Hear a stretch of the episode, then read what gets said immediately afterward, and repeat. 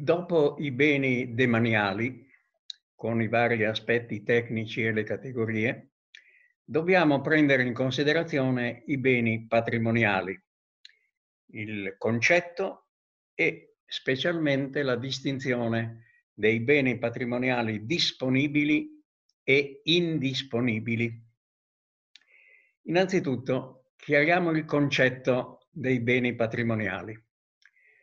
I beni patrimoniali sono tutti quei beni che non indicati negli articoli 822 e 824 del Codice civile appartengono allo Stato o alla Regione o alla provincia o al comune. I beni patrimoniali si distinguono in beni indisponibili e disponibili. Cosa vuol dire questo? I beni indisponibili sono quei beni che hanno una immediata, effettiva destinazione ad una finalità pubblica. Quindi non possono avere un'altra disposizione. Quella è la finalità a cui devono assolvere.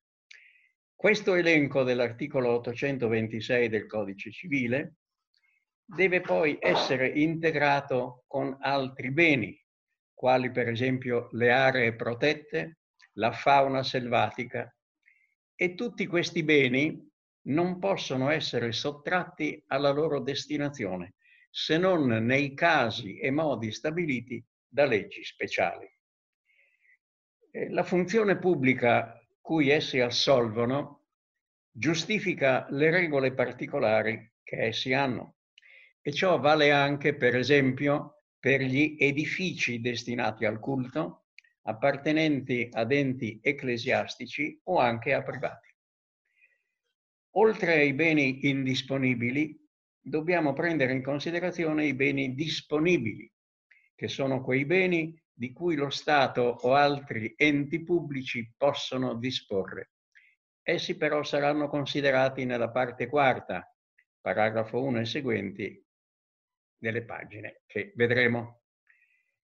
Però dobbiamo svolgere adesso qualche approfondimento, sempre succinto, data l'impostazione di queste conversazioni che si riferiscono proprio agli aspetti essenziali.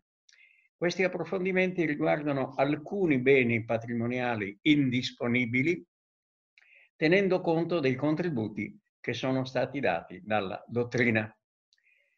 Tra i beni patrimoniali indisponibili abbiamo innanzitutto le foreste.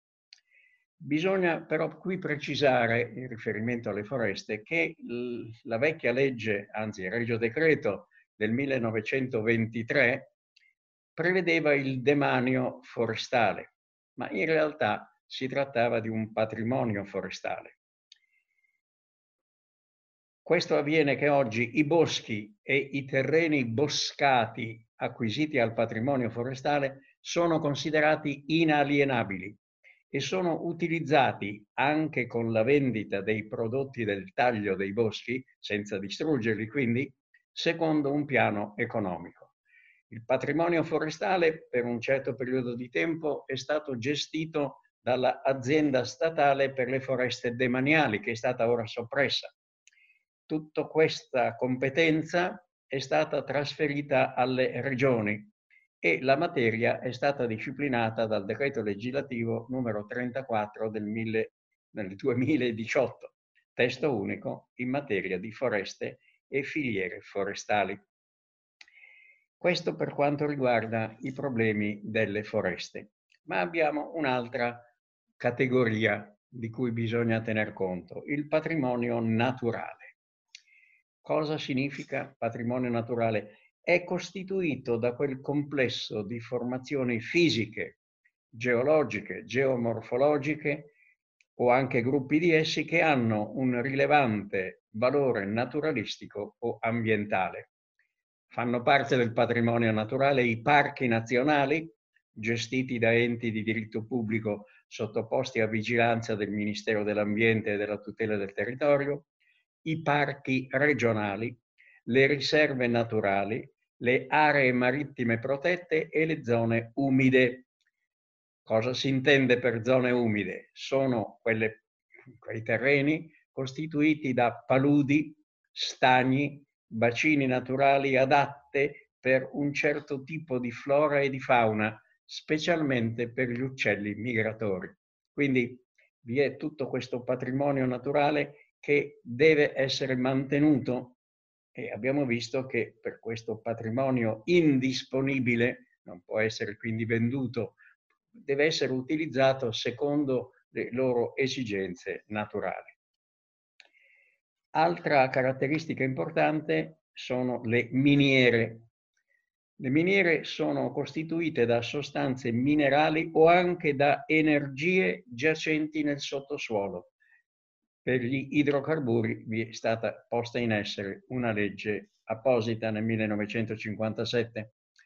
Anche questi beni patrimoniali hanno una disciplina particolare perché vi sono degli aspetti di demanialità, nel senso che essi appartengono allo Stato, che dà in concessione sia la ricerca sia la coltivazione. Questo è il termine tecnico usato dalla legge. Potrebbe sembrare un controsenso, ma il testo è stato usato, ma indica la cura, l'attenzione che deve essere data fin dal momento iniziale. Per quanto concerne questi idrocarburi, vi è stata la costituzione di un ente, l'ente nazionale idrocarburi, l'ENI, poi trasformato in società per azioni, che ha l'esclusiva della ricerca e la coltivazione dei giacimenti di idrocarburi in una vasta zona della pianura del Po. Mm, conviene poi aggiungere che sono state scoperte nei recenti anni anche dei giacimenti di idrocarburi nell'Adriatico e anche su questo interviene il problema della ricerca, della concessione, della coltivazione. Tutto questo però è sempre fatto per un certo periodo di tempo e quindi la coltivazione nonché la ricerca sono temporanee e sono sottoposte a controlli da parte del Ministro delle attività produttive che autorizza qualunque trasferimento della concessione. Altra categoria che, di cui diamo un cenno molto breve è quella dei beni ritrovati di interesse storico, artistico o archeologico.